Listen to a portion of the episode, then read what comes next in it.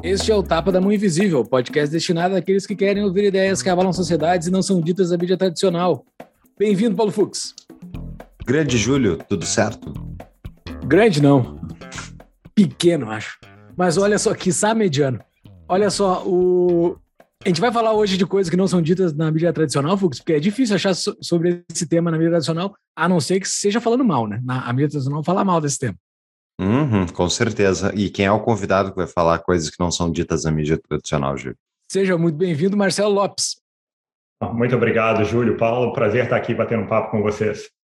Valeu por ter aceitado o nosso convite, cara. Antes da gente falar sobre esse tema, o pessoal que clicou no banner já sabe sobre o que a gente está falando, vamos para os nossos recadinhos iniciais. Momento, recadinhos únicos iniciais.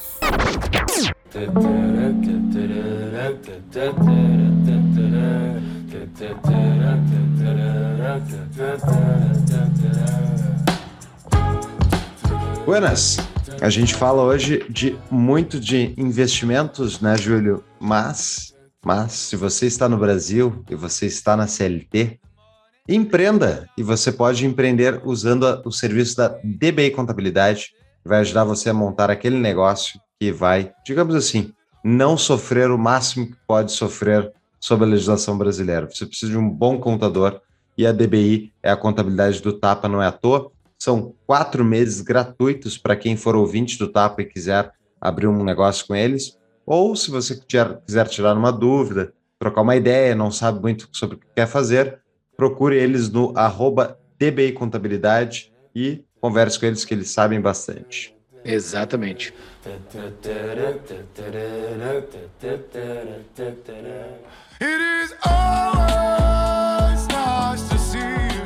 Cara, o papo foi excelente. Escutem, o Marcelo é um professor, é aqueles brasileiros que saíram do Brasil. Dá um problema de o Brasil perder boas mentes, mas o cara está investindo no Brasil ainda, está conseguindo produzir riqueza dentro do Brasil. E ele tem teses excelentes. O cara é muito bom.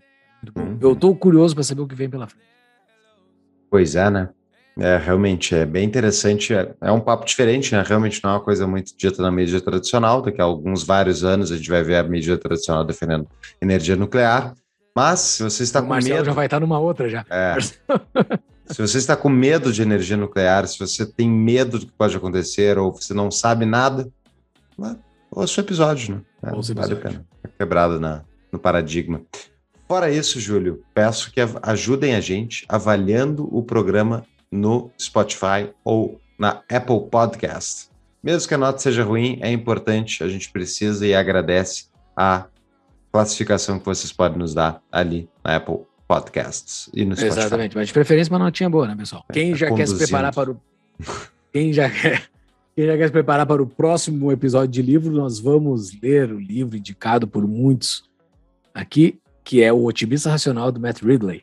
Então, comprem aqui embaixo, no linkzinho do Tapa, o livro do Otimista Racional, do Matt Ridley. Exatamente, estará nas show notes.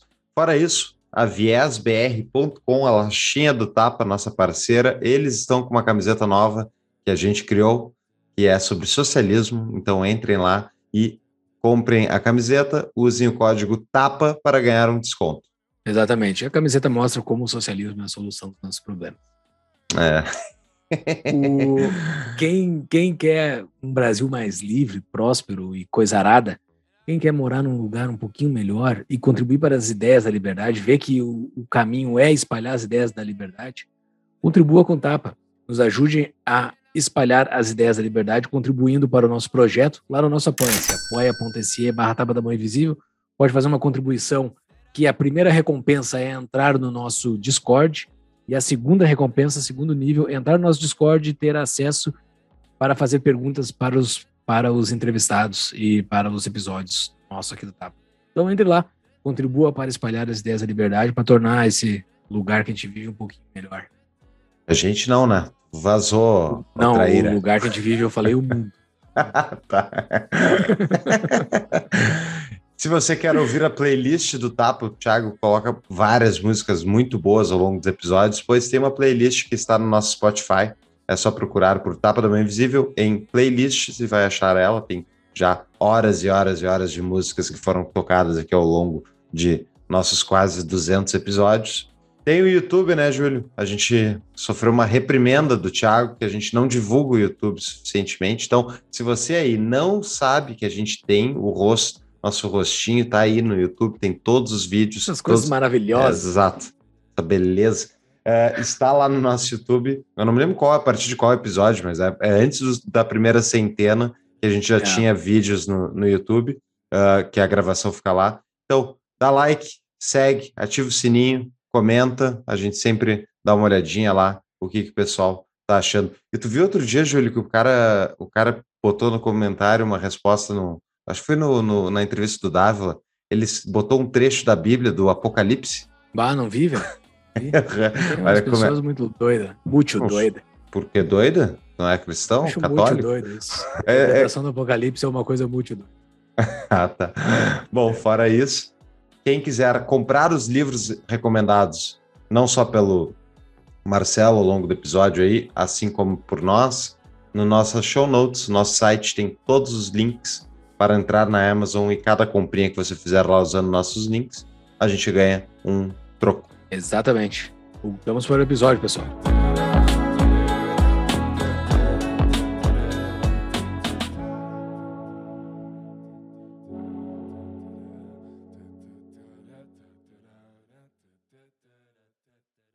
Deixa eu só apresentar o nosso convidado aqui para o pessoal que não conhece o Marcelo Lopes, até porque ele não é conhecido no Brasil, né? Ele é conhecido fora do Brasil. Marcelo Lopes, CFA, gestor sênior de carteiras e de fundos, trabalhou em grandes gestoras internacionais, tais como London Capital e Gartmore Investment Management, ambas em Londres. Marcelo é formado em Engenharia Mecânica pela PUC de Minas Gerais, International MBA pela IA, como é que se fala? Instituto da Empresa, na Espanha. Instituto da Empresa, é espanhol. Instituto da Empresa, Business School na Espanha, e com especialização em finanças pela Helsinki School of Economics and Business Administration na Finlândia. Com mais de 25 anos de experiência no mercado financeiro, Marcelo já morou e trabalhou em vários centros financeiros mundiais, como São Paulo, Londres e Sydney. Vamos falar com um cara que manja do Paranauê aqui. Ô, Fux, tu quer começar fazendo pergunta aí, que eu sei que tu está ansioso.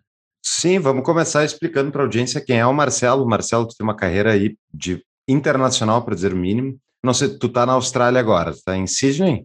Sydney, agora. Tu tá preso na Austrália, eles não te deixam sair, ou tu tá por livre e espontânea vontade aí?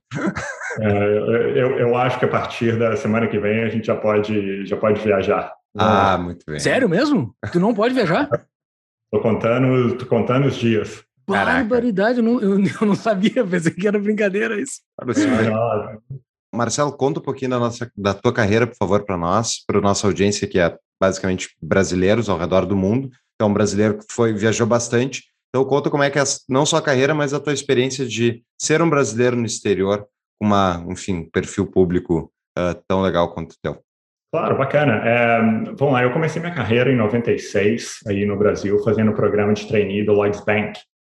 E eu sempre fui apaixonado com ações, e eu passava praticamente todos os meus horários de almoço numa corretora que tinha ali perto do banco, que era a Cito Corretora, aprendendo mais sobre ações. Em 98, houve então a crise da Rússia, eu acho que a gente vai falar sobre a Rússia mais tarde, mas... enfim, o preço das ações dos mercados emergentes desmoronou. E, obviamente, o Brasil, sendo um mercado emergente, também sofreu perdas absurdas. E eu achei que, na época, foi, sabe, a melhor oportunidade para se investir em ações aí no Brasil. Então, eu pedi demissão do Lloyds, fui para a Citi e montei um clube de investimentos lá. O clube teve um sucesso enorme. E no início, meio do ano 2000, eu achei que eu precisava de mais informações e mais conhecimento. Eu acabei fechando o clube de investimentos, devolvendo dinheiro para todos os cotistas e fui para a Espanha fazer o MBA. De lá, eu fui para a Finlândia fazer uma especialização em finanças E, por fim, eu fui para Londres trabalhar e pagar a conta que não saiu nada barato, né? E o meu trabalho em Londres, eu trabalhei muitos anos por um dos maiores hedge funds do mundo, que era a Gartmore, que depois foi comprada pela Henderson's Global Investors. Mas o meu trabalho era viajar pelos mercados emergentes do mundo inteiro, buscando oportunidade de investimento. Então, eu ia para todo lugar exótico do mundo, Egito, Malásia, Singapura, Chile, Brasil, México, Rússia, todos esses lugares. E quando a gente montou a L2 Capital, a gente resolveu seguir a mesma toada, buscar oportunidade de investimento. Porém, ao invés de focar em mercados emergentes, a gente olha os mercados globais, tá? E a ideia principal por trás da L2 é buscar teses de investimento assimétricas, que estão bem fora do radar da maioria dos investidores. A gente não gosta de concorrência no que a gente faz, então a gente busca algo que ninguém está olhando, cuja a informação seja bastante assimétrica e, por consequência, a gente tem uma vantagem bem grande em cima do resto dos participantes do mercado. Foi assim com a Petrobras em 2016, está sendo assim com a tese de urânio e a gente pretende continuar dessa maneira. Então, interessante... Conhece o International Man, do Douglas Casey? Não, não conheço. Interessante, porque como falaste sobre buscar teses não convencionais e tal, é uma newsletter que eu assinei há muito tempo. É um zancap maluco, né? Libertário, tal, doido, que nem a gente aqui do TAP. Mas é um cara que procura investimentos internacionalmente. Ele faz uma newsletter sobre justamente investimentos não tradicionais ao redor do mundo. Só curiosidade, porque parece uma proposta parecida com a de vocês, mas legal. Desculpa, pode falar. Paulo, só se eu puder intervir aqui por um minuto, a gente acha que muita gente endeusa a famosa diversificação, a gente acha que é um erro absurdo diversificar. É bom diversificar depois que você é muito rico, então você tem centenas de milhões, poxa, põe um pouquinho aqui, um pouquinho ali e tudo mais. Mas para você chegar lá, é bom que você seja concentrado. Absolutamente todo mundo que teve algum sucesso concentrou bastante. Sabe, a gente vê sempre que tem uma diferença no que as pessoas estão falando e, na realidade, a gente acha que tem uma oportunidade de investimento. Diversificação é a mesma coisa. Todo mundo manda de diversificar, porém, quando você olha para quem realmente teve sucesso, a pessoa concentrou. E pior ainda, eles medem o risco de acordo com volatilidade. A gente acha que risco e volatilidade são coisas bem diferentes. Sabe, volatilidade é simplesmente uma medida estatística de quanto aquilo está divergindo. Não quer dizer que a coisa seja realmente arriscada. A gente acha que, enfim, de novo, risco e volatilidade são coisas diferentes. E que a gente deve concentrar. Se a gente acha uma oportunidade realmente boa, a gente tem que concentrar. Imagina, você acha uma tese como a do urânio, que a gente vai falar daqui a pouco, há 2-3 anos, e coloca 2% do seu patrimônio lá, qual a diferença que vai fazer, né? E outra tese que tu tens atualmente é a do Bitcoin, né? Não é só de urânio que vocês estão posicionados. Olha, o Bitcoin, a gente chegou a entrar em 2020, a gente já saiu dela. Já saíram. É que eu vi um vídeo teu de 2020 falando isso. Então, pois é. Em 2020 a gente achou ótimo, inclusive em 2020 muita coisa estava muito interessante. Mas, de novo, a gente prefere focar naquilo que a gente conhece bem e que a gente entende. Então, a maior parte dos nossos investimentos hoje estão no setor de urânio. Mas... Bitcoin, eu sou um libertário também, eu acho que o maior problema do mundo hoje são os bancos centrais, que, enfim, a gente pode discutir isso aqui num podcast inteiro, mas... Exato. Fica à vontade, sempre fica à vontade de falar mal de banco central no nosso podcast, está mais convidado. Governo, à vontade. Inclusive, eu acho que o problema maior que a gente está enfrentando hoje e que vai ter um crash absurdo, e todo mundo já esqueceu de quem que é a culpa, mas para mim a culpa é do Alan Greenspan, que já saiu de cena, mas ele que começou com essa brincadeira de ser o maestro e reger a economia, né? Uma das tuas cartas falava justamente sobre os bancos centrais e a nossa liberdade, se não me engano era o título dela, Cartas do Fundo. Até percebi, eu te conheci vendo a entrevista que tu deu para o Ulrich, acho que foi 2019 para 2020, onde tu já apresentava essa tese do urânio. Mas me diz, tu tem uma visão que não é uma visão tradicional. Tu falou contra a diversificação, tu tem teses de investimento que não são tradicionais. Onde é que tu aprendeu esses conhecimentos, digamos, contrarian ou pelo menos não mainstream? Paulo, de novo, eu acho que isso é uma observação simples. Eu acho que a maior parte das pessoas, elas acabam engolindo o que elas veem na mídia ou que elas aprendem em business school e tudo mais. Eu fiz o programa do CFA, eu fiz um MBA numa das melhores universidades do mundo e sempre eles batem na tecla de diversificação. Então, eu acho que todo mundo engole isso porque eles aprendem isso, eles são bombardeados com esse tipo de informação o dia inteiro, eles acabam acreditando que isso é verdade. Mas a experiência, a observação mostra exatamente o contrário, mostra que não, a diversificação não ajuda ninguém, ela ajuda, obviamente, depois que você chegou lá. Mas para você chegar lá, a concentração faz toda a diferença. O Gates ficou rico. Não é ser contrarian para ser contrarian, falar, claro, todo mundo está achando que vai subir, eu acho que vai cair e tal. Sim. Mas no nosso caso, é achar uma tese de investimento completamente assimétrica, cujo risco e retorno seja muito favorável, estudá-la bastante, conhecer de trás para frente, e aí sim, se você quiser fazer um investimento, sabe, que seja razoável para você. De novo, você acha uma tese de investimento fantástica na sua vida, imagina, você achou o Bitcoin há 10 anos, você fala, poxa, o Bitcoin está, sei lá, $100, eu vou comprar um Bitcoin. Tá bom, você se deu super bem, mas qual que é a diferença que isso vai fazer? Se você tivesse comprado 100 Bitcoins, uau, ia fazer uma mega diferença. Então, o meu ponto é, conheça bastante a tese que você for investir e realmente concentre naquilo. Para mim deu certo, para várias outras pessoas que eu conheço deram certo, e de novo, eu não conheço, deve ter, claro, mas eu não conheço ninguém que se deu super bem diversificando, tá? O Bill Gates ficou rico posicionado em uma ação só, né? Só da Microsoft, né? Todos eles, né? Todos eles do topo estavam só na sua empresa, todos, né? A gente tem um convite para fazer para você que é ouvinte do Tapa. Em parceria com a CapTable, que é a nossa apoiadora mais antiga e uma empresa que cresceu significativamente desde que a gente começou o Tapa, a gente lançou o TAPA Angels, que é um grupo de estudos, uma trilha educacional para quem vai investir em startups ou quer conhecer o mercado de Venture Capital. Tem um grupo que a gente está formando e para você se inscrever nesse grupo é só você entrar no nosso site. Qual é o site, Júlio?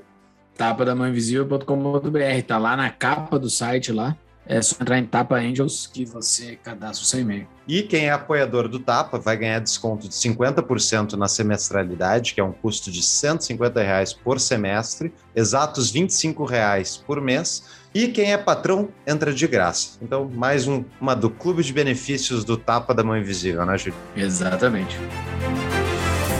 Mas olha só, o Israel Kisner, não sei se tu conhece, é um pensador da escola austríaca, um cara que é sensacional, os livros dele são muito bons.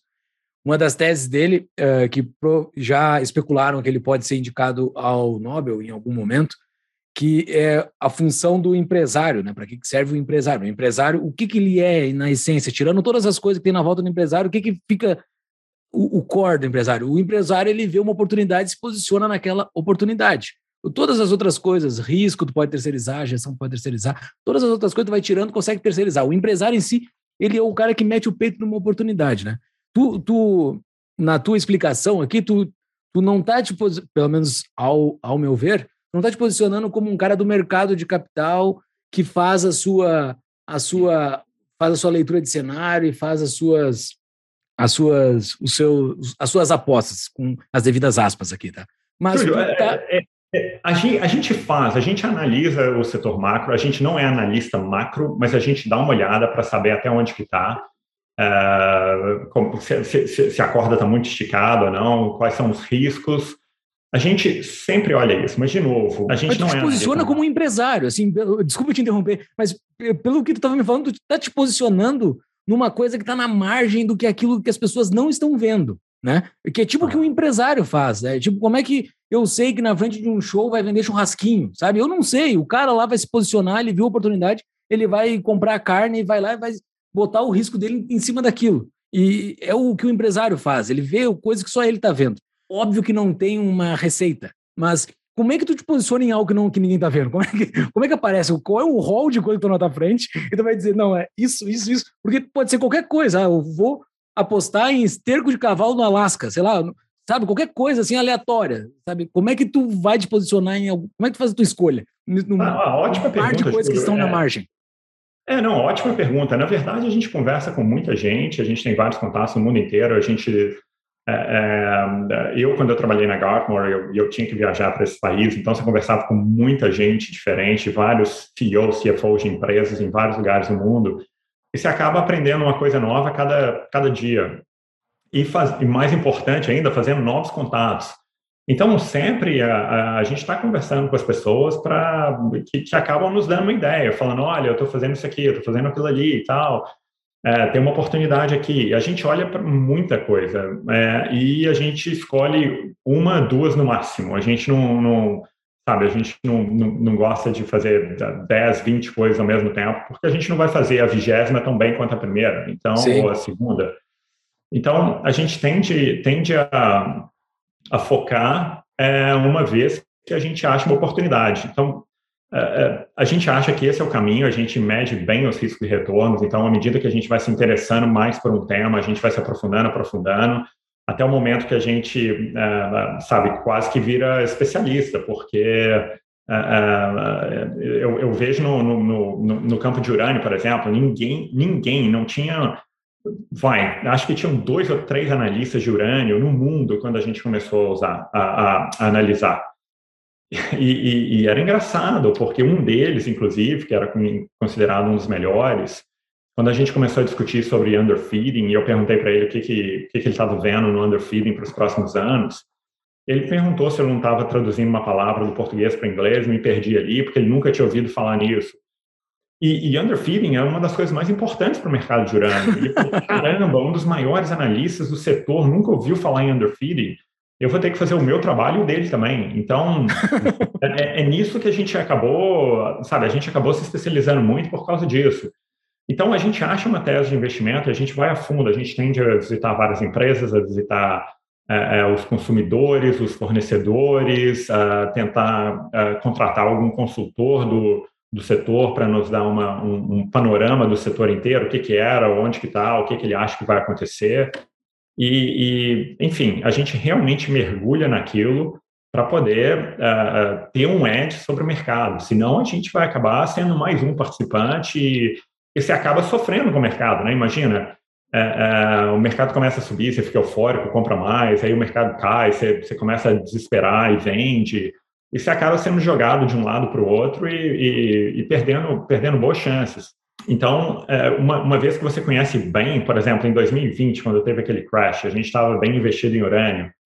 Poxa, a gente tinha uma posição em caixa, a gente aproveitou para usar praticamente o caixa inteiro para comprar mais ações de urânio, porque a gente falou, poxa, a oportunidade estava muito boa e agora tudo está 20%, 30% mais barato, a oportunidade ficou muito melhor. Se a gente não tivesse a convicção da tese, a gente provavelmente ia ter vendido tudo, igual muita gente que eu conheço fez com outros investimentos. Então, é importante você conhecer bem a tese, até para você ter tranquilidade no momento de investir e quando você for buscar retornos bem acima do normal, que é o que a gente quer. Acho muito interessante isso, Marcelo.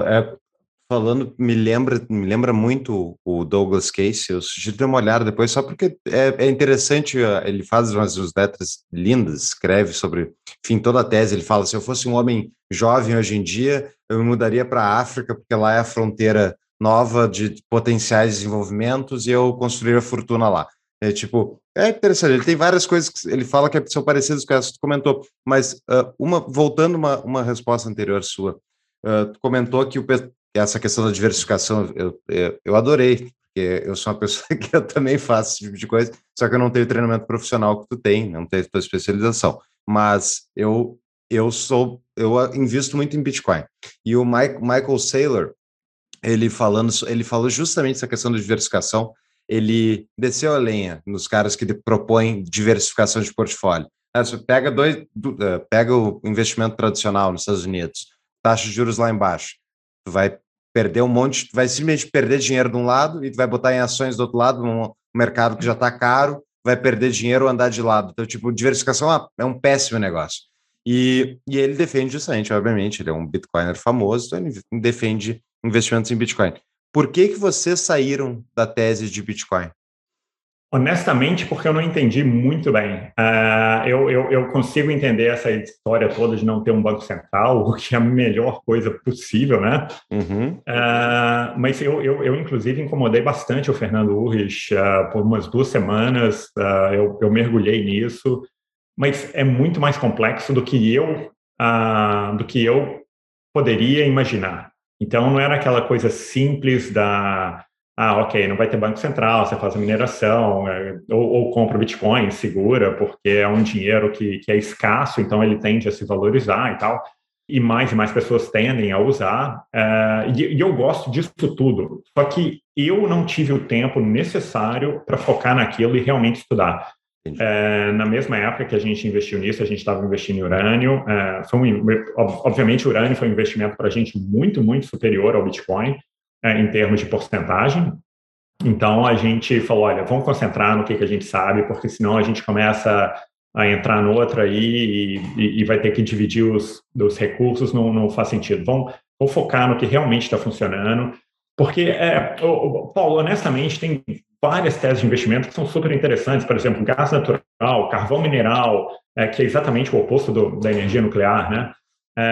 Urânio, Bitcoin e essas outras moedas, tem sabe, shipping, tem várias coisas, tem vários investimentos que podem ser muito interessantes. E tem gente que vai ganhar com eles, não tem a menor dúvida. Mas se a gente começar a correr atrás de cada um deles, a gente vai perder o nosso foco. Sim. Então, a gente tem que segurar. Às vezes, você tem que falar, olha, eu sei que aquilo ali vai ser legal, eu sei que aquilo ali vai ser bom, deixa outra pessoa ganhar, eu não posso ganhar todas, eu vou segurar aqui, vou continuar no que está funcionando, ao invés de tentar acertar todas e vou acabar errando várias, né? Legal. Excelente. E agora sobre o urânio, qual foi assim, eu imagino que a tua tese tenha páginas e mais páginas, mas quais foram os principais pontos, assim, de tu entrar no urânio? O que ele tem de diferente, assim, qual é... Por que não é usina eólica, solar e essas outras coisas da modinha? Assim? Por que é urânio? Claro, olha, quanto mais eu aprendo sobre energia solar e eólica, menos eu gosto delas. Elas são, enfim... eu ainda brinquei num programa que eu fiz com o Urrich, e como você pode imaginar, eu recebi várias críticas por isso, mas eu falei que o último bom uso da energia eólica foi há 500 anos, quando os portugueses usaram uma nau para chegar no Brasil. E ela foi empurrada pela energia eólica. Lembrando que ela demorou meses para chegar no Brasil e ficou parada mais ou menos um mês no meio do oceano, esperando o vento bater de novo. É exatamente como é que funciona a energia eólica. Então, é totalmente intermitente, assim como a solar, e, consequentemente, não é uma energia... Além dela poluir muito mais, além da vida útil dela ser mais curta, sabe? Tem todo tipo de problema com... Elas precisam de uma área aí 300 vezes maior do que é uma usina nuclear. Assim, não tem absolutamente nada legal que eu possa te falar sobre elas. A parte de... Todo mundo adora. Não, a imprensa bate nisso o tempo inteiro e de novo, é uma daquelas coisas que a gente vê a gente vê nos jornais, a gente ouve a imprensa falar, mas quando você vai realmente estudar o assunto, você fala, putz, está completamente diferente do que estão falando. Dentre as características que tu citaste da energia eólica, tu falou que polui muito mais, né? Isso sim é uma coisa que não é dita na mídia tradicional e em lugar nenhum, né? Porque falar muito isso choca mais pessoas, né? Choca demais, assim. Falar que a energia eólica polui mais do que energia nuclear, né? Eu não vou falar nem para a construção, que ela precisa de muito mais materiais, né? Muito mais concreto, muito mais aço, e, consequentemente, isso já polui normalmente. Nem vou mencionar o fato de que tem uma série de minerais ali extremamente poluentes que são uma atrocidade para o mundo a gente ainda usar. E o fato de daqui a 20 anos elas vão virar sucata e você tem que jogar em algum lugar, ou de você ter que devastar uma área enorme para colocar aquelas hélices ali e tudo mais, e afetar o vento que vai, obviamente, passar alguns nutrientes de um lado do solo para o outro, você consequentemente cria um deserto do outro lado, ou que você vai matar pássaros, né? Não é nem passarinho, pássaros raros e tudo isso. Na minha cidade isso acontece, na minha cidade natal, é do litoral do Rio Grande do Sul, onde passam aves migratórias que atravessam a América toda. Saem daqui do hemisfério norte, vão se alimentar lá na ponta do hemisfério sul, porque de ciclo de reprodução, não sei direito o que acontece, e daí botaram esses cataventos lá, e daí tá no problema agora com os coitadinhos dos bichinhos que estão passando voando. Ah, quem podia imaginar isso, né? Exato. Mas o pior de todo, e eu acho que poucas pessoas entendem o que é o grid, na verdade, o grid elétrico, mas a eletricidade que está sendo produzida agora, está sendo consumida agora. Ela não vai ser consumida daqui a 5 minutos, daqui a 10 minutos, amanhã, semana que vem, não. Então, começa a ventar, o pessoal fala assim, olha, desliga aí a usina a gás, por exemplo, porque está ventando, a gente tem que aproveitar essa energia eólica. E aí o gás desliga, ou, na verdade, ele se reduz ao mínimo possível. 5 minutos depois, acaba o vento.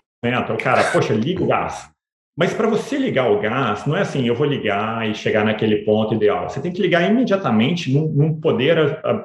assim, numa quantidade absurda, para manter o grid estável. Eu comparo isso a um carro. Imagina que você está viajando aí de São Paulo ao Rio. Se você for 70 km por hora, você vai gastar, sei lá, um tanque do seu carro. Se você for a 180, depois 30, depois 180, 30, 180, 30, você vai gastar uns 3 tanques.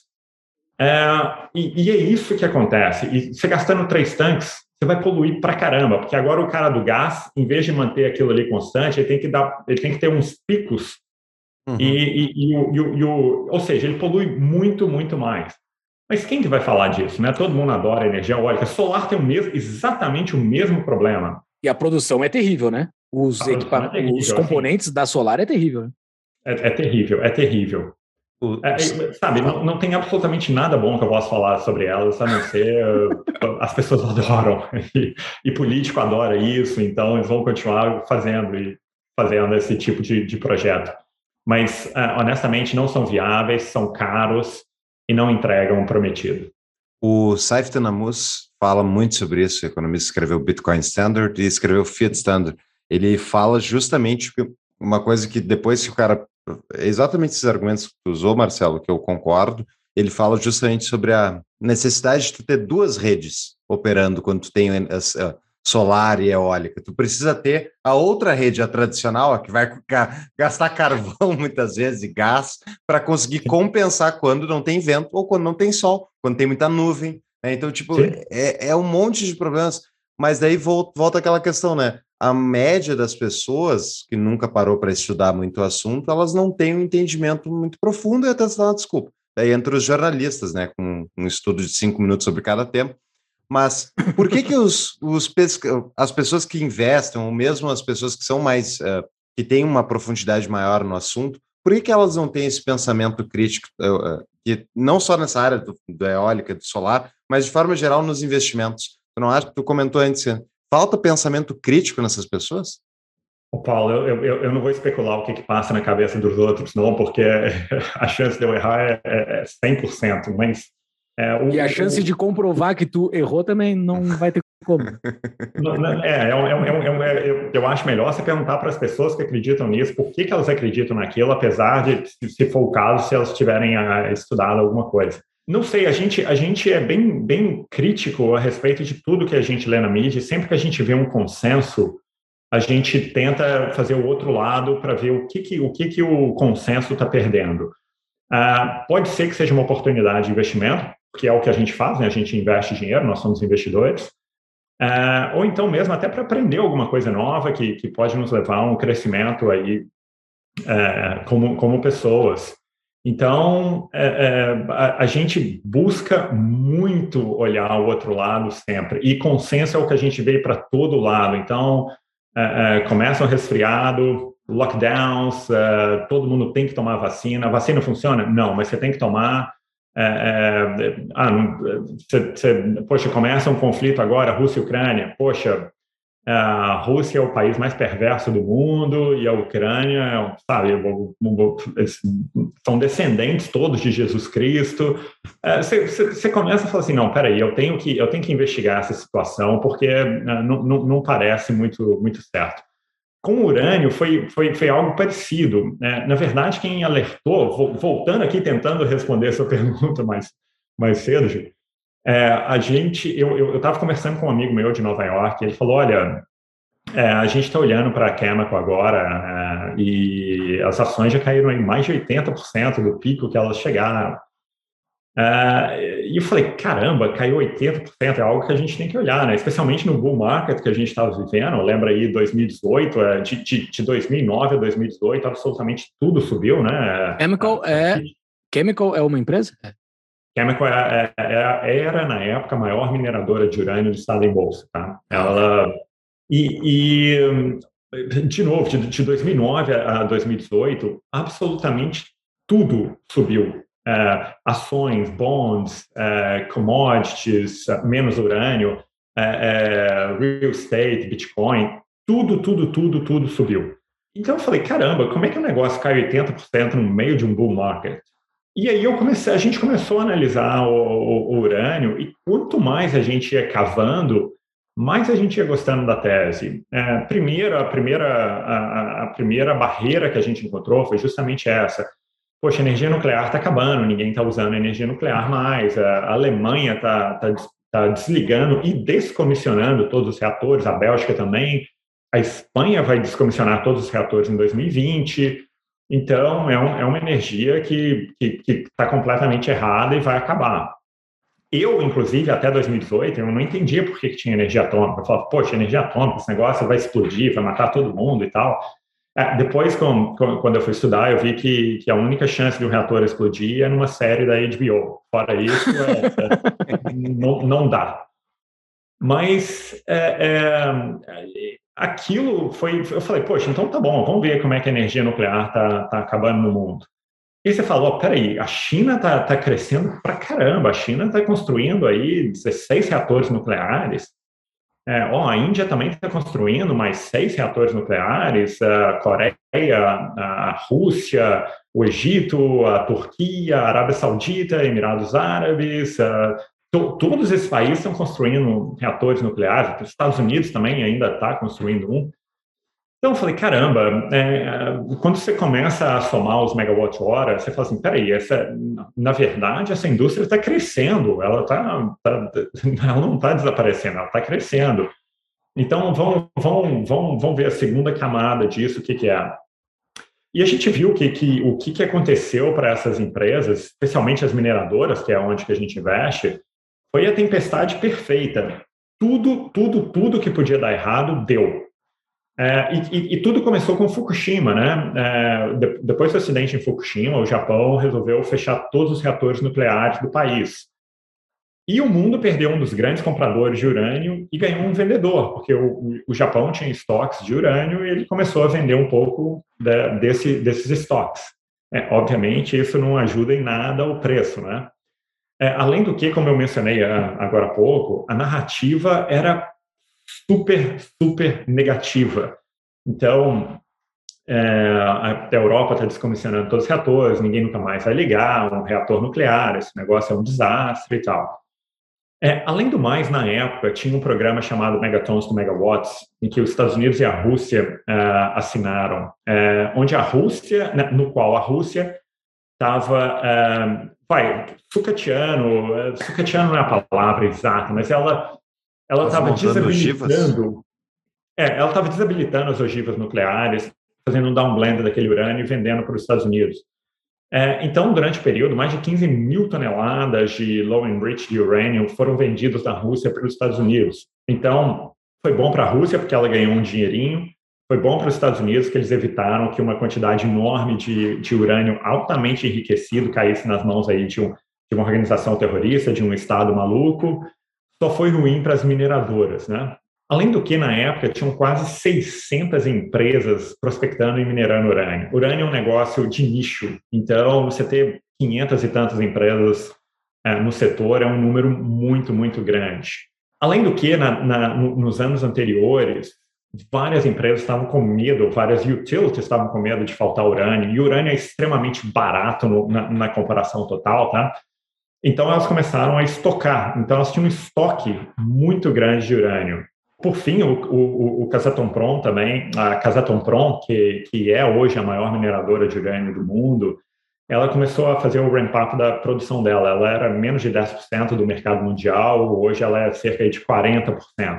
Então, à medida que o urânio ia caindo de preço, elas iam minerando mais para manter aquele dinheiro entrando. É aquela mentalidade russa, né, de, produção, não preocupa com o lucro.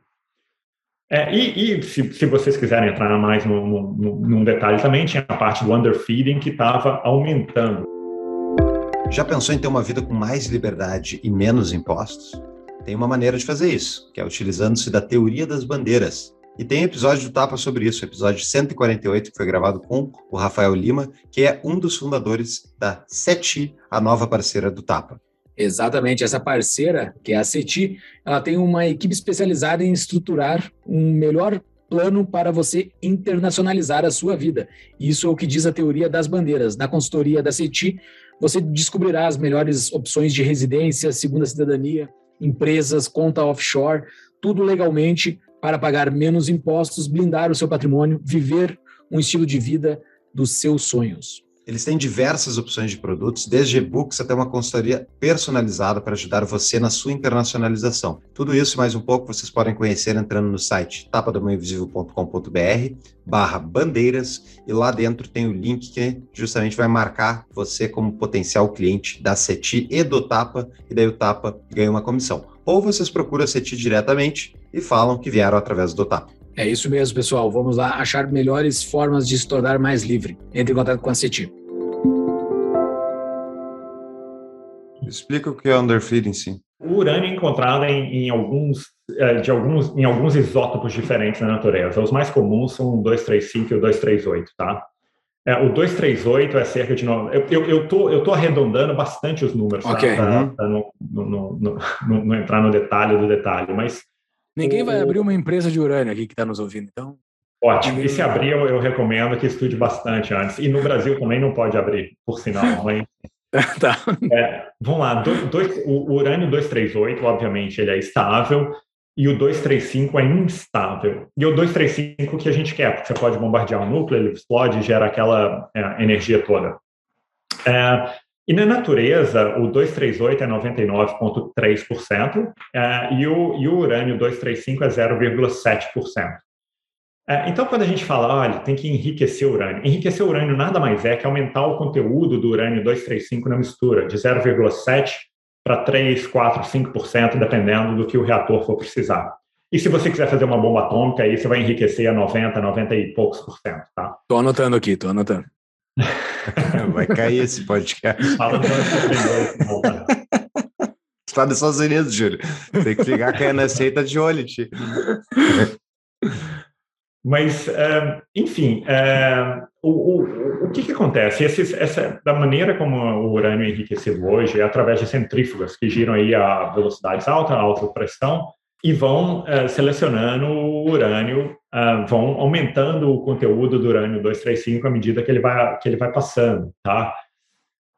E essas centrífugas não podem parar, porque a hora que elas param, você não sabe onde que aqueles pratos internos vão parar e você pode estragar todos, e são equipamentos caríssimos, a gente está falando em bilhões de dólares, tá? O Irã tentou retomar uma enriquecedora há alguns anos e teve um problemão. Então, não é algo que você pode parar.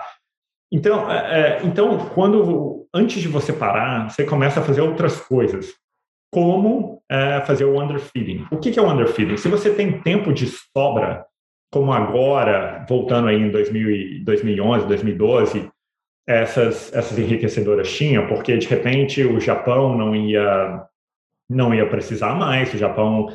tinha um programa nuclear muito grande, a Alemanha, a Bélgica, a Espanha já tinham anunciado que iam desligar os reatores. Então, eles tinham bastante tempo para poder enriquecer esse urânio. Então, o que eles faziam? Eles faziam o famoso underfeeding. Eles alimentavam menos a centrífuga, daí o nome underfeeding, e aquela centrífuga girava por mais tempo, produzindo, no final, o mesmo volume de urânio enriquecido, tá? Do 235. A analogia que eu faço para as pessoas entenderem é com suco de laranja, tá? Então, imagina que o minerador é o produtor de laranja, o enriquecedor é o cara que vai espremer a laranja e a utility é a pessoa que vai beber aquele copo de suco de laranja. Utility é o então, exatamente. Tá. Então, imagina o seguinte, o enriquecedor recebe 4 laranjas, eles espremem as 4 e entregam um copo de suco de laranja para a utility. De repente, esse enriquecedor agora tem bastante tempo para espremer essas laranjas. Tem 10 minutos para fazer um copo de suco de laranja. O que ele vai fazer? Ele vai pegar 3 laranjas, espremer bastante até a casca, e com essas 3 laranjas, ele vai produzir um copo de suco de laranja e vai entregar para a usina, para a utility. E aquela uma laranja que ele não usou é dele. E ele vai no mercado e vende aquela laranja. E até até o ano passado, o underfeeding era um negócio gigantesco. Esse ano ele está começando, ele vem diminuindo ano a ano. A gente tinha programado para ele ser eliminado completamente em 25, 26, mas provavelmente com a situação da Rússia ele vai ser eliminado muito antes. Mas o grande problema desse underfeeding é que ele quase que cria uma mina de urânio do nada. E para o cara que tem uma laranja ali a mais, que não custou quase nada para ele, ele pode simplesmente ir no mercado e vender pelo preço que for, porque o dinheiro que entrar é dele numa boa. Então, foi a tempestade perfeita para as mineradoras, todas sofreram e, enfim, a gente estava começando a analisar o mercado do outro lado, porque as pessoas, eu acho que elas têm esse recency bias e o que elas viam no passado, elas projetavam para o futuro. E com o urânio, nada podia ter sido mais longe da realidade. Então, as pessoas falam, poxa, Fukushima acabou com os reatores no Japão. E quando você vai realmente investigar, não, peraí, o Japão já voltou com o programa nuclear dele, inclusive eles querem chegar em 2030 com pelo menos 20% da energia sendo produzida, sendo energia atômica, né? Deixa só para ficar, para entender, Fukushima, que foi o acidente nuclear do Japão, foi em 2011? Foi. 2011, tá. E vocês começaram a analisar a tese do investimento do urânio em 2019? 18. 18, tá, perfeito. Tá. De novo, a narrativa tinha mudado da água para o vinho. Então, você tinha Elon Musk, Bill Gates, Warren Buffett e uma série de pessoas falando bem da energia atômica e querendo investir no setor. E, inclusive, você começa a olhar para quem estava falando, e eu tive na Espanha conversando com os compradores de urânio em 2019, e vários deles estavam assim, olha, a gente tinha planilhado aqui para encerrar todos os reatores nucleares em 2020, eles ganharam extensões agora para 2030, alguns para 2035, outros para 2027. Então, a gente tem, talvez mais 15 anos de consumo de urânio, que não estava nos planos de ninguém, nem nos nossos, quando a gente mapeou o setor, tá? Uhum. Eu tive na França também, a França deu extensão a 34 reatores por mais 10 anos, além do que o Macron, há pouco tempo aí, anunciou que vai construir até 14 reatores. Então, todo mundo achava que a França ia reduzir, na verdade, a França vai aumentar. E esse programa está acontecendo em várias partes do mundo. O México está dando extensões, o Reino Unido, os Estados Unidos, Rússia, enfim, o mundo inteiro. Além do que o programa Megatons to Megawatts acabou. Ele acabou em 2013 e eu duvido que a gente vai ver alguma coisa parecida com isso. Porque a Rússia já desmantelou a maior parte do arsenal atômico que eles queriam. E 2, porque não tem ambiente político para fazer um negócio desses de novo, né? A Rússia entregando urânio para os Estados Unidos, a preço nenhum ela vai fazer isso mais, né?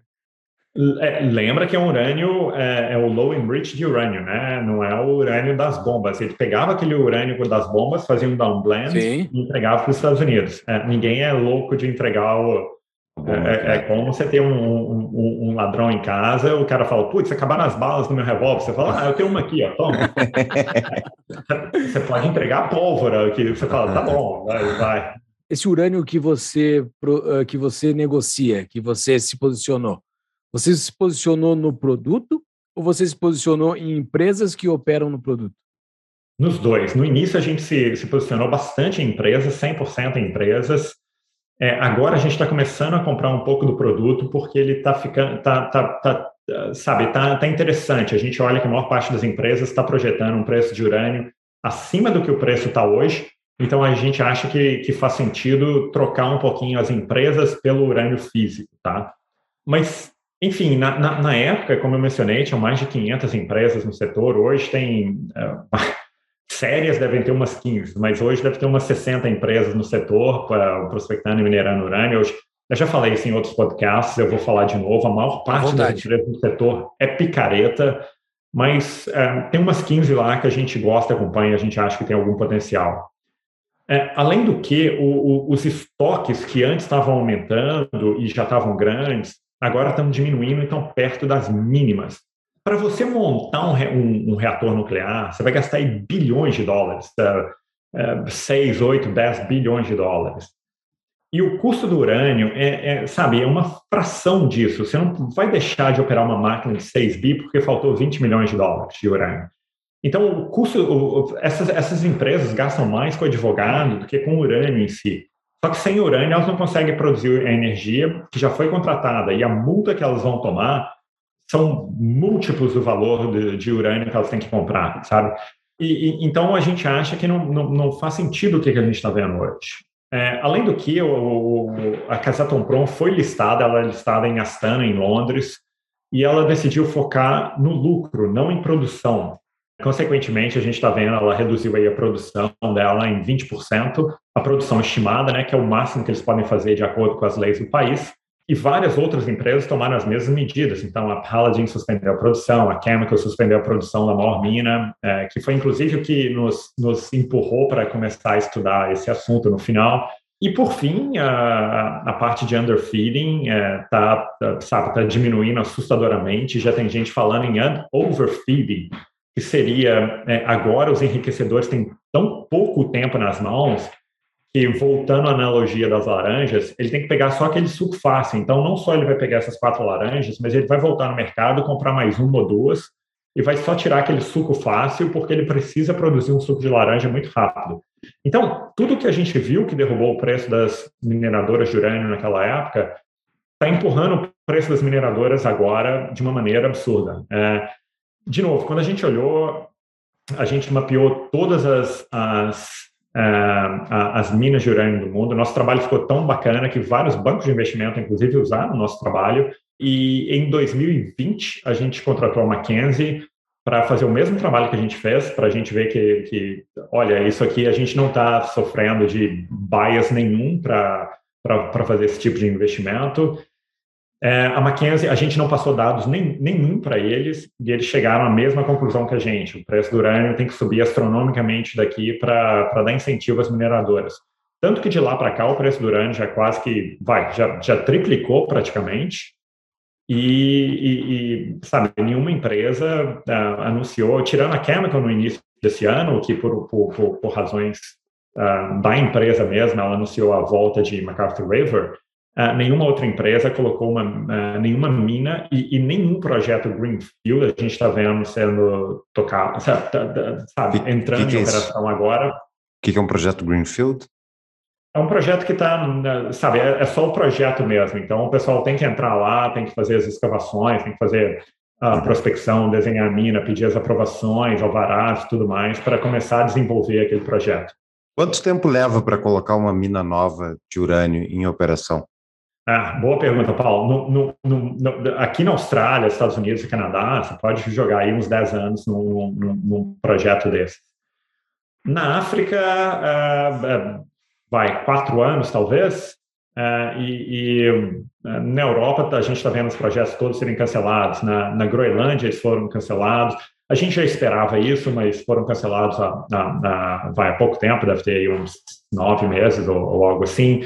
Suécia, a mesma coisa. Então, a Espanha, um projeto grande, um projeto bacana. Eu tive visitando o projeto é fantástico. A gente nunca investiu na empresa porque a gente sabia que não ia decolar, mas o projeto é fantástico. Então, você tem uma... Imagina, a gente está projetando uma falta de urânio para meados dessa década. Então, você já tem que estar posicionado agora, porque uma falta de urânio não vai ser... Se a pessoa está vendo uma falta de urânio no meio da década, ela já está muito atrasada para começar a construir a mina hoje, tá? Interessante. A minha dúvida era essa, assim, para quem... Está chegando tarde na festa, vocês começaram aí em 2018, eu não sei quando é que saiu aquela sua entrevista com o Urich, e eu mesmo já tinha, achei interessante, vou estudar mais a fundo, não comprei. E agora o jogo já andou, já tem menos cadeiras disponíveis. Até onde vai, tu acha, esse mercado, esse bull market? Até te pedir isso, dá uma classificação do que é um bull market, por favor. É quase que impossível falar isso, Paulo. Eu não tenho a menor ideia de até onde vai. No último bull market de urânio, o preço do urânio estava em $8, a libra, ele foi para $12. E a gente escreveu isso até numa das cartas. Essas cartas que essa carta especialmente não está no nosso website, é uma carta especial para os nossos cotistas do Fundo Internacional. Mas a gente mostrou uma pesquisa da UXC. UXC é a maior consultoria do setor de urânio e energia nuclear do mundo. A gente subscreve a vários dos serviços dela. E ela fez uma pesquisa na época. Quanto que você acha que vai estar o preço do urânio daqui a 3 anos? E a maioria esmagadora achava que ia estar na faixa dos $15 a libra. 3 anos depois, o preço do urânio estava $140 a libra. Então, eles erraram só por um zero. Foi, assim, um desastre. Então, quem sabe? Eu não tenho a menor ideia. Deixa eu reformular a pergunta. Eu continuo vendo uma demanda muito maior do que a oferta. Só para vocês terem uma ideia, hoje é consumido cerca de 190 milhões de libras de urânio por ano em reatores nucleares no mundo inteiro. E são produzidos cerca de 130 milhões. Esse ano deve ser produzido cerca de 135 milhões de libras de urânio diretamente. Uma outra parte vem de estoques, secondary supply e tudo mais. Mas essa conta não fecha, não tem como fechar. Até o dia em que a produção for bem perto do consumo, o preço do urânio vai poder subir. Então, até onde que vai... Eu não tenho a menor ideia. De novo, o preço do urânio é irrisório para esse pessoal. Irrisório. É cerca de 3% do custo total de operar um reator nuclear. Então, ele pode dobrar e dobrar de novo. Que não tem, sabe, obviamente ninguém vai ficar feliz com isso, mas, de novo, olhando pelo outro lado, a multa que os operadores do reator nuclear vão tomar por não ter urânio e não conseguir produzir energia... é múltiplos do que do preço que eles vão pagar pelo urânio. Por isso que o urânio pode sair aí de $10, 8, 10, $12 e ir para 140. A 140, qual que é a diferença? Isso aí vai subir cerca de 3% na conta do consumidor final, né? Então, sabe, não é irrisório a conta final. Por isso que a gente acha que a commodity tem tudo para subir e por isso que ela continuou subindo. A mesma coisa, você não pode falar do ouro, por exemplo, porque o ouro começou a subir. Eu sou fã do ouro, eu acho que todo mundo deve ter um pouquinho de ouro, de preferência físico, né? Mas o ouro começa a subir, aí a Rússia, a Turquia, a Índia, a China param de comprar. Poxa, ele volta a cair, aí as pessoas não entendem, as pessoas falam, poxa, mas... o governo continua imprimindo dinheiro, a taxa de juros está muito barata, por que o ouro não sobe? Você fala, olha, porque bateu num preço que o consumidor final não quer pagar mais. Enquanto eles não voltarem, a gente não vai ver o preço subir. Já o urânio não tem esse problema. O preço pode subir e subir muito, e eles vão continuar comprando. Então, a gente acha que tem um potencial grande ainda para a energia nuclear.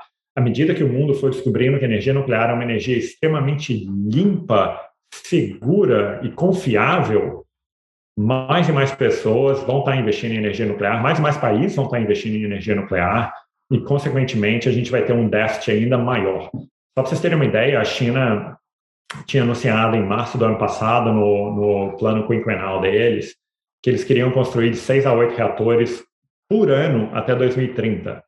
E no final do ano passado eles falaram, não, a gente mudou isso, agora a gente quer construir 150 reatores nucleares até 2035. Só para vocês terem uma ideia, a China, nos próximos 15 anos, vai construir mais reatores nucleares do que o mundo inteiro construiu nos últimos 30. É um crescimento absurdo. Índia também está construindo, Rússia, Coreia, sabe, o mundo inteiro. Até o Brasil está construindo o Angra 3, né? E tem um projeto para mais 3 reatores nucleares aí, podendo chegar a 6. Mas é uma energia que muita gente achou que estava acabando e que ela está bombando no mundo inteiro. Deixa eu reformular a pergunta, então, é o segredo do cofre de vocês. Como é que tu calcula onde é que tu sai? Como é que tu decide? Quando é que tu sai da posição? Ótima pergunta. E, na verdade, a gente monitora muito a produção e consumo. É o que a gente mais faz. E a gente, de novo, Paulo, eu acho que o preço vai continuar subindo até o momento que ele dê incentivo para as mineradoras voltarem à produção. Enquanto as mineradoras, primeiro a gente acha que, obviamente, todos os projetos brownfield que já existiam e estão parados por algum minuto vão voltar, mas até o momento em que os projetos greenfield vão começar, vão ser iniciados, a gente acha que tem um espaço gigantesco para esse mercado continuar subindo, tá?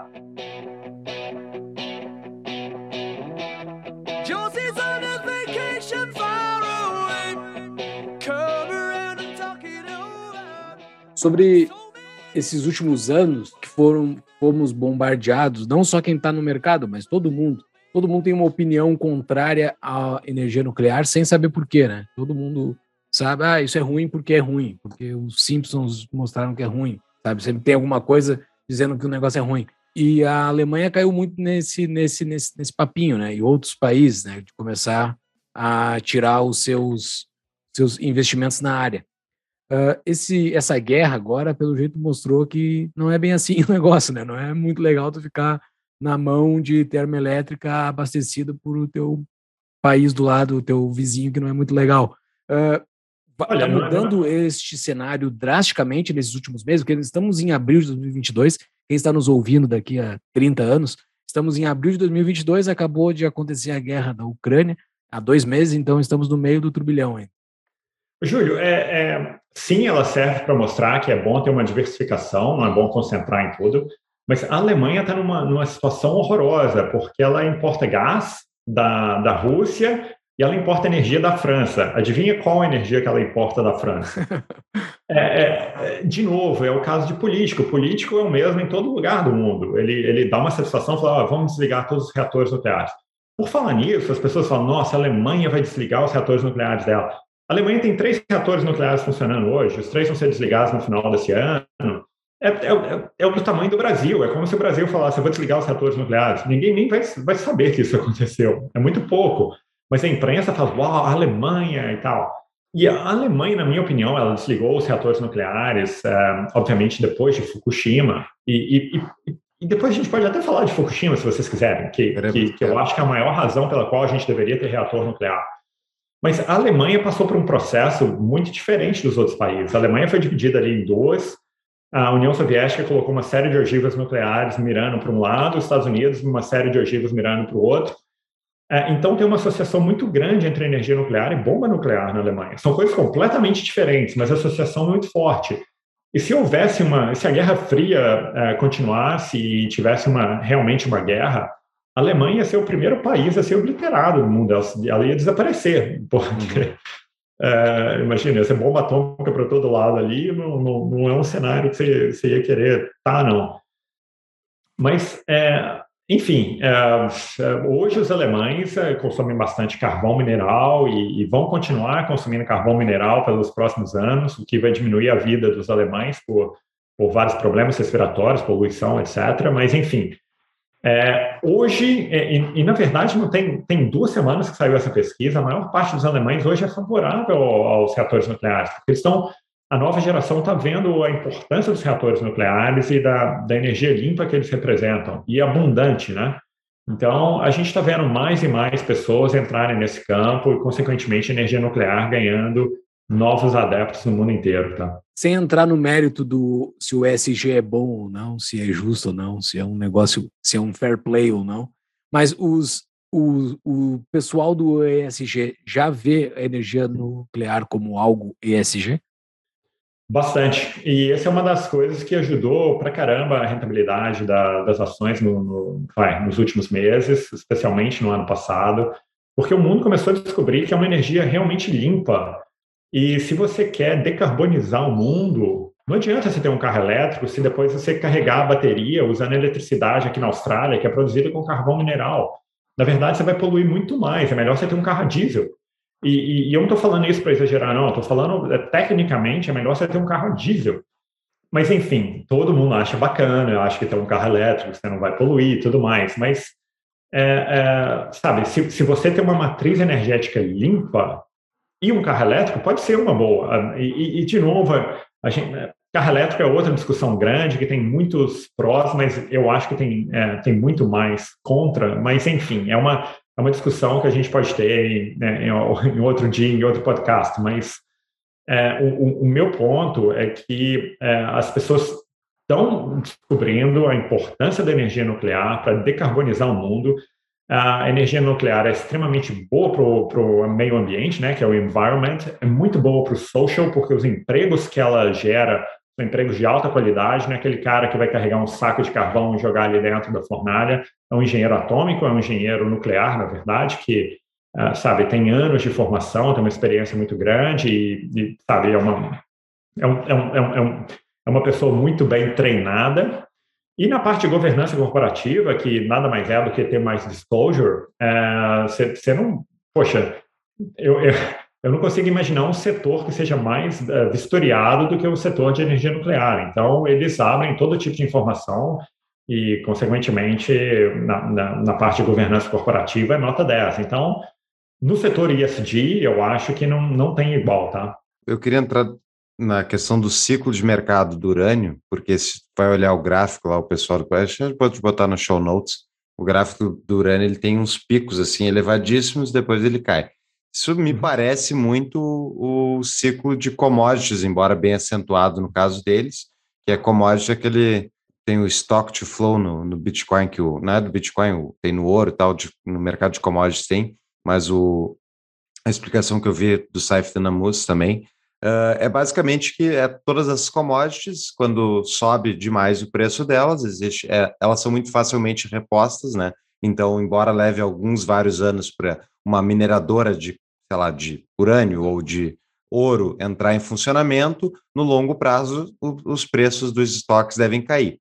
O ciclo do urânio, ele me parece muito mais relacionado a uma decisão política, que nem o caso do Partido Comunista Chinês, que tu comentou, que é que decide uma política energética para o país inteiro e faz um planejamento de vamos ter energia para um crescimento de tanto. O Brasil não tem isso, né? O Brasil sempre tem o risco de crescer e faltar energia, mas é uma decisão política, né? Vamos investir mais ou não.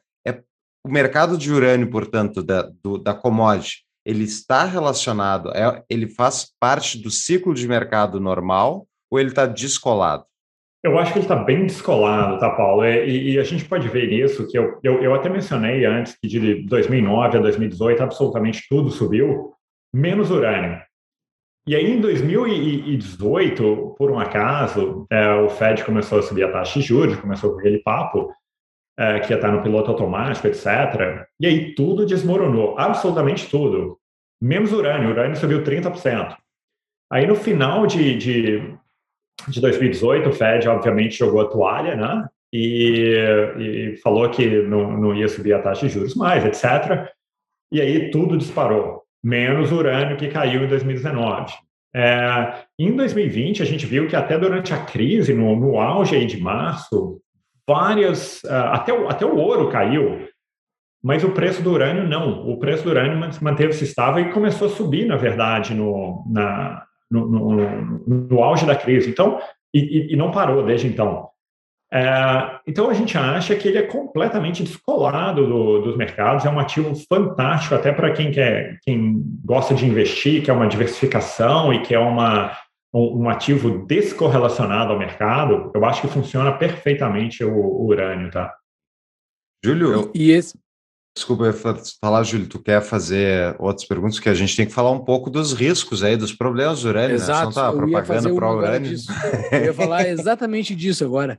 A gente só está falando bem do negócio, só está falando... Mas vamos ir para algum dos mitos, então, né? Porque a gente é bombardeado por um monte de informação aí que eu nunca fui atrás, nunca me debrucei no assunto, então não sei se é verdade. Mas uma das coisas ruins que eu me lembro falarem muito do urânio e da energia nuclear é o lixo, né? Porque não tem o que fazer com o negócio depois ali. Tem gente que já teve a super ideia de mandar um foguete para o sol, para mandar o lixo lá para o sol. O que se faz com esse lixo? Ele é um grande problema? Ótima pergunta, estou feliz que você fez. Na verdade, o nome lixo nuclear é errado, tá? Isso começou com vários ambientalistas na época que queriam acabar com essa parte do urânio, porque energia nuclear é a melhor, a mais perfeita forma de energia já inventada até hoje. E para quem é malthusiano, isso é um problema grande, porque significa energia mais abundante e mais barata. E consequentemente, poucas pessoas vão querer isso. Malthusiano nenhum vai querer isso. Então, eles começaram com esse papo de lixo atômico. Na verdade, não é lixo atômico, é combustível usado. Esse combustível usado tem dois fins. Um, ele pode ser posto em dry caskets ou piscinas, ele continua no mesmo lugar onde ele foi produzido, na maior parte dos casos. Então, ele fica ali na usina atômica, onde ele foi produzido. Ele não faz mal a ninguém. Nunca teve nenhum incidente com lixo, com resíduo nuclear, zero. E em vários países, como França, Rússia e Japão, eles, inclusive, fazem a reciclagem, porque grande parte daquele lixo é urânio reutilizável. Eles podem reenriquecer aquele urânio para voltar a fazer, para entrar de novo no ciclo do combustível nuclear e ser produzido de novo, tá? Então, essa parte do lixo atômico é conversa mole para boi dormir, tá? Mas e Fukushima? Porque, para quem não conhece, foi o caso aquele que deu, como é que se chama? Deu o tsunami. Maremoto. Foi maremoto / tsunami. Foi um tsunami, Foi um terremoto que deu origem ao tsunami, Na verdade, eu falo com todas as pessoas, Fukushima é a maior razão pela qual a gente deveria investir em energia atômica. Cerca de 20 mil pessoas no Japão... Bom, primeiro, Fukushima só entrou no radar por causa do acidente atômico, né? Ninguém nunca tinha ouvido falar em Fukushima.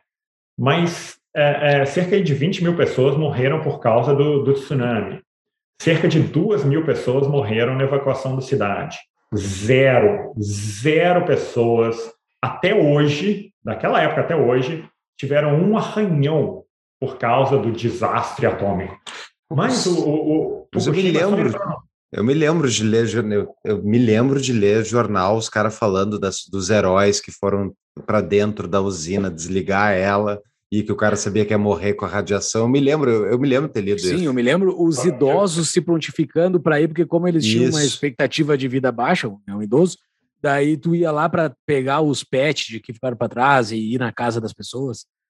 Pois é, até hoje isso não se concretizou não, tá? A gente ainda tem... Os velhos morreram de velho. Aqui, porque eu não quero ficar em pé, porque eu vou cansar muito, mas... de novo, é a história do que falam e o que é na verdade. E é por isso que a gente tem que ir a fundo em tudo que a gente faz, a gente tem que ir a fundo, porque senão, sabe, a gente é jogado de um lado para o outro e acaba, em vez de aproveitar uma chance boa de investimento, a gente acaba com medo de uma coisa que não existe. Tá, mas a cidade está ocupada já? Ou ela ficou deserta? Normal, qual que é o problema? Chernobyl lá, ninguém pode ir. Do mesmo jeito que Chernobyl, inclusive tinha reator funcionando em Chernobyl até o ano passado, eu acho, e gente morando lá, sabe?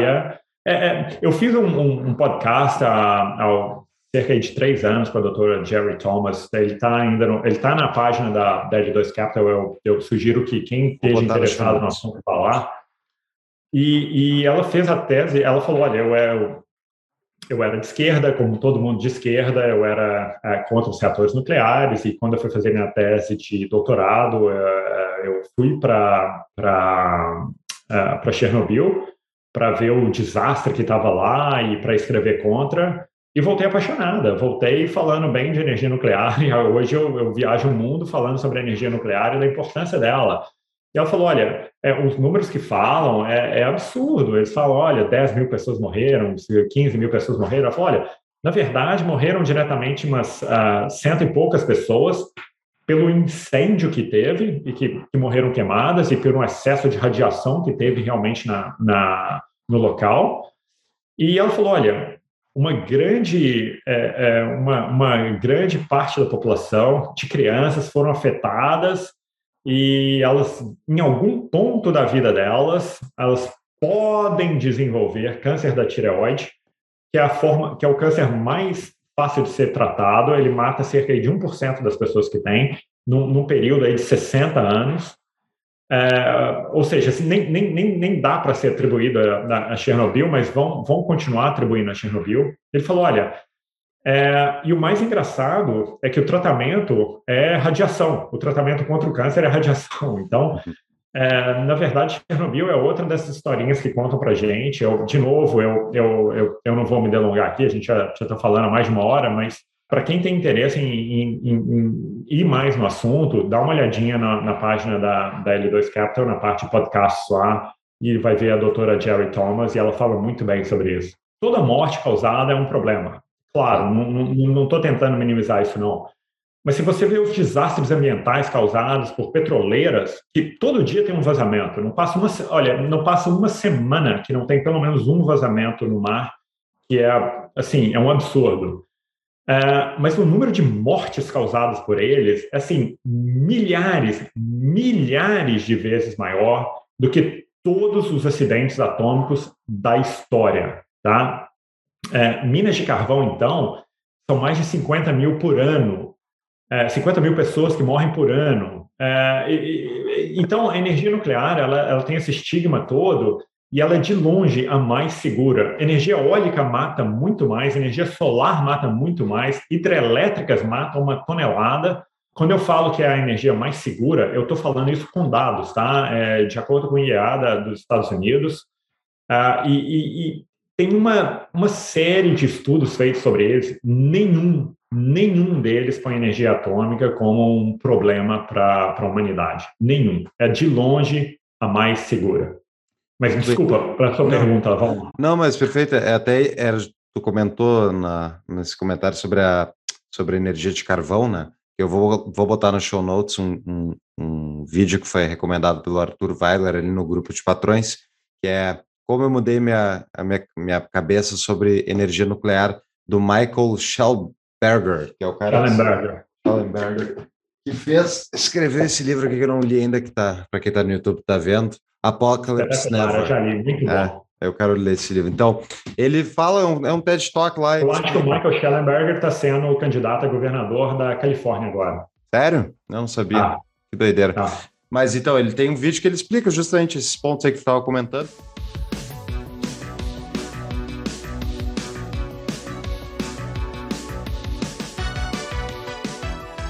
A gente vai agora para as perguntas de patrões, que são quem é apoiador, que paga um valor a mais, Marcelo. Eles podem fazer perguntas para os nossos convidados. Perguntas de patrões, quem é nosso patrão, paga mais de 20 pila por mês, pode fazer pergunta para os nossos convidados. Só 20 pila, pessoal, para poder fazer uma pergunta para o Marcelo. É nada. Pergunta do R. Cavalini.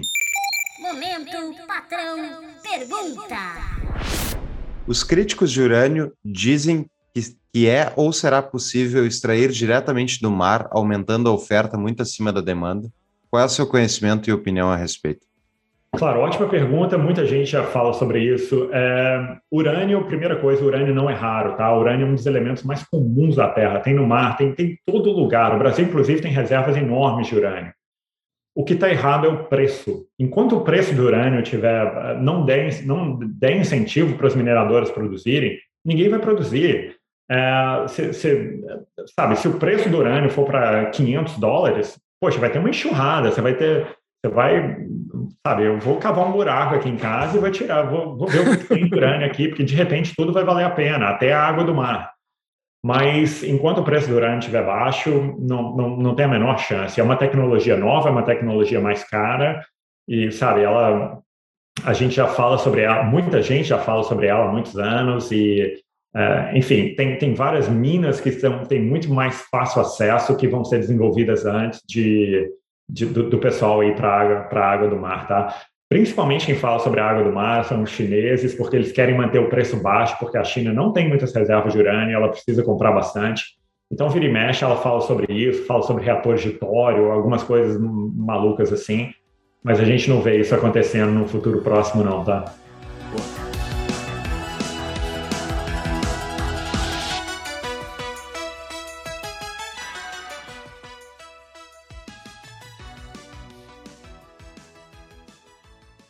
Tem a pergunta do Coruja aqui. Por que os governos e opinião pública sempre são contra usinas nucleares? Tu tens uma tese para essa resposta? De novo, eu ia achar, porque é uma mistura de ignorância com o pessoal malthusiano, né? Ou seja, o pessoal não quer que a população cresça, quer que as coisas fiquem mais caras, como a gente está vendo hoje acontecer. E, sabe, isso acaba afetando a imagem. Eles começam a bater em qualquer coisa relacionada à energia nuclear ou que possa ter energia abundante e um preço mais baixo, porque se todo mundo tiver um custo de vida muito mais baixo e, consequentemente, todo mundo ficar mais rico, a situação de quem é malthusiano vai ser pior, porque todo mundo vai consumir mais, vai ter um padrão de vida melhor e consequentemente, vai ter menos recursos para a elite do mundo, né? Mas, assim, sem entrar muito em teoria de conspiração, assim, baseado só em informações disponíveis, existe interesse de grandes empresas ou de grandes conglomerados, sei lá, para fazer propaganda antinuclear, né? Existe incentivos a, né? Tem, olha, se você pegar as seis maiores, a BP, Shell, essa, Texaco, etc., Total, elas gastam bilhões de dólares, bilhões em propaganda contra a energia nuclear e a favor de energia solar e energia eólica. Bilhões. Por quê? Porque se você for instalar energia eólica e solar, você vai precisar de um backup. O backup é gás. Então, poxa, eles sabem que você vai precisar do backup. Então, eles querem que você invista naquilo, falam que é energia limpa, mas por trás eles estão vendendo gás, que é a parte que mais cresce dessas empresas. Então, obviamente, elas são contra a energia nuclear, porque vai tirar o mercado delas. E energia nuclear não é um negócio muito barato para você investir, não. Ela é extremamente cara para você investir, mas ela é muito barata para você manter. Ao contrário do gás. O gás você vai gastar, sei lá, 1/3 do valor que você gastaria para montar uma usina atômica. Porém, enquanto você gasta aí, sei lá, $40 milhões por ano para comprar o combustível para uma atômica, você vai gastar $1 bilhão ou mais para gastar, para comprar combustível para uma similar a gás. Então, sabe, é um investimento que se paga com o tempo. E se você imaginar que o tempo dos políticos é, em média, 4 anos, você vai ver que ninguém vai querer investir em energia nuclear, porque ele começa a investir hoje e ele não sabe se daqui a 6 anos, quando ficar pronto, ele vai estar lá para poder cortar a fita e anunciar tudo que ele fez. E pode ser a oposição, o que ninguém vai querer fazer. Já uma indústria gás, ele investe hoje, né? E vai estar pronto para ele. Vai ter uma massa de mão de obra para dar voto para ele, porque é uma indústria com pouca mão de obra. Exatamente. Então, você sabe, tem um incentivo perverso nesse sentido.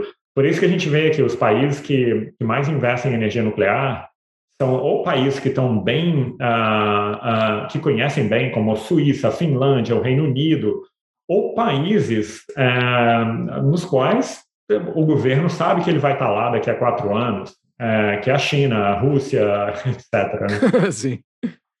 Mais uma vez, Fux, em quase 200 episódios, mais uma vez chegamos na mesma conclusão que nós já chegamos várias vezes, que esquerdista é nada mais nada menos alguém que faz uma pauta de um ricaço que ele diz ser contra. Mas ele só está aí fazendo pauta de um ricaço.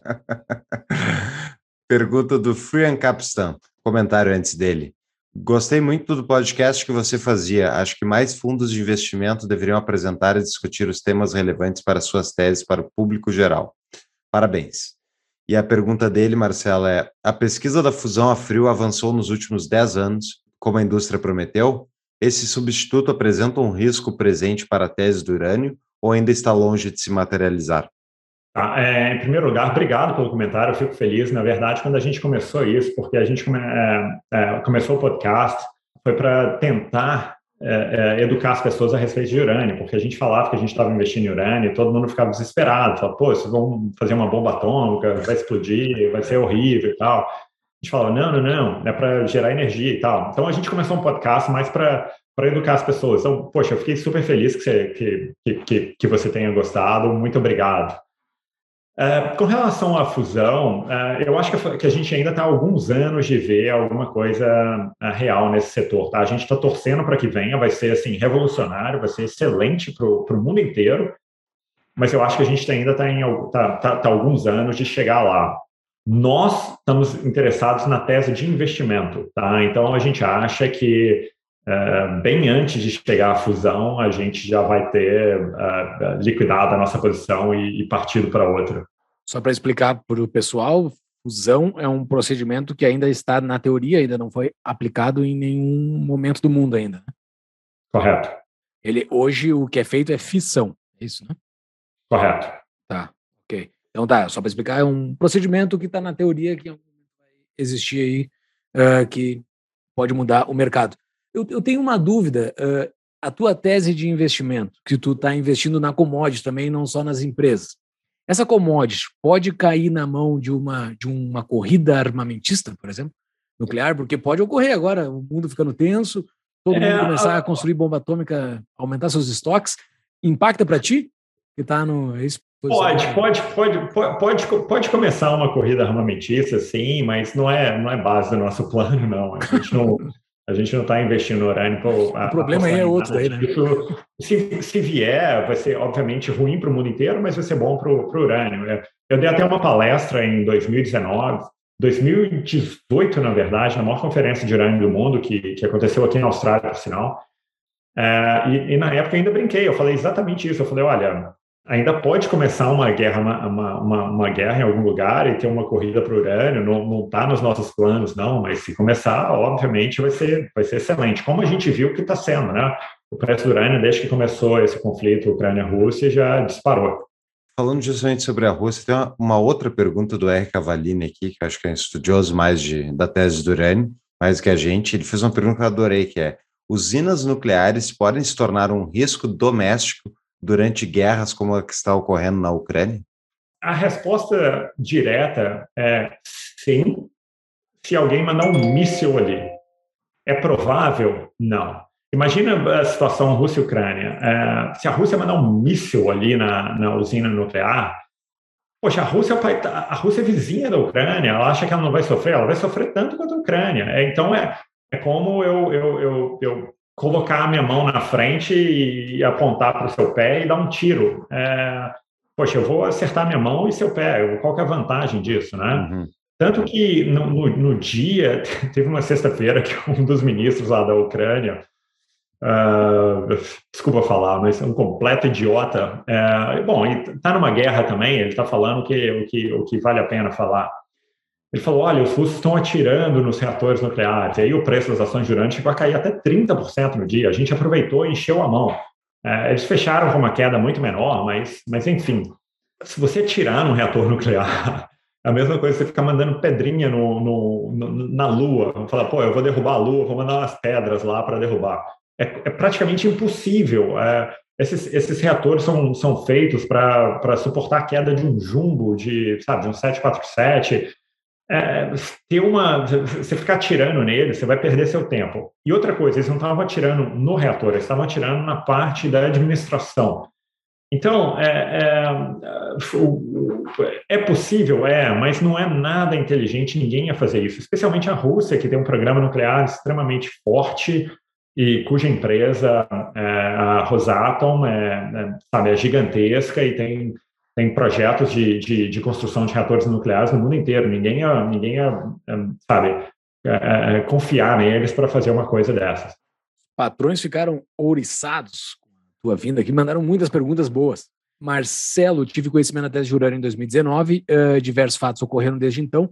Acredita em qual estágio a mesma se encontra? Como enxerga o M&A das Mining Junior?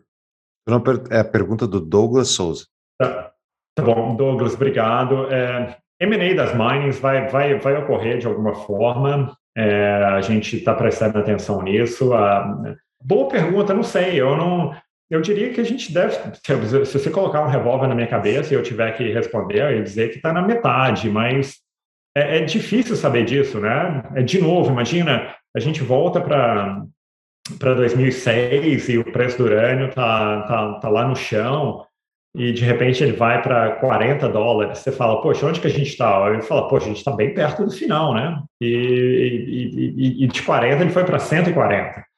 Então, de novo, a gente está prestando atenção no consumo, na produção. Isso é o que mais interessa para a gente hoje. Enquanto o preço não dá incentivo para as mineradoras voltarem a produzir em quantidade suficiente para suportar isso, a gente acha que uma alta nos preços é mais do que esperada, viu?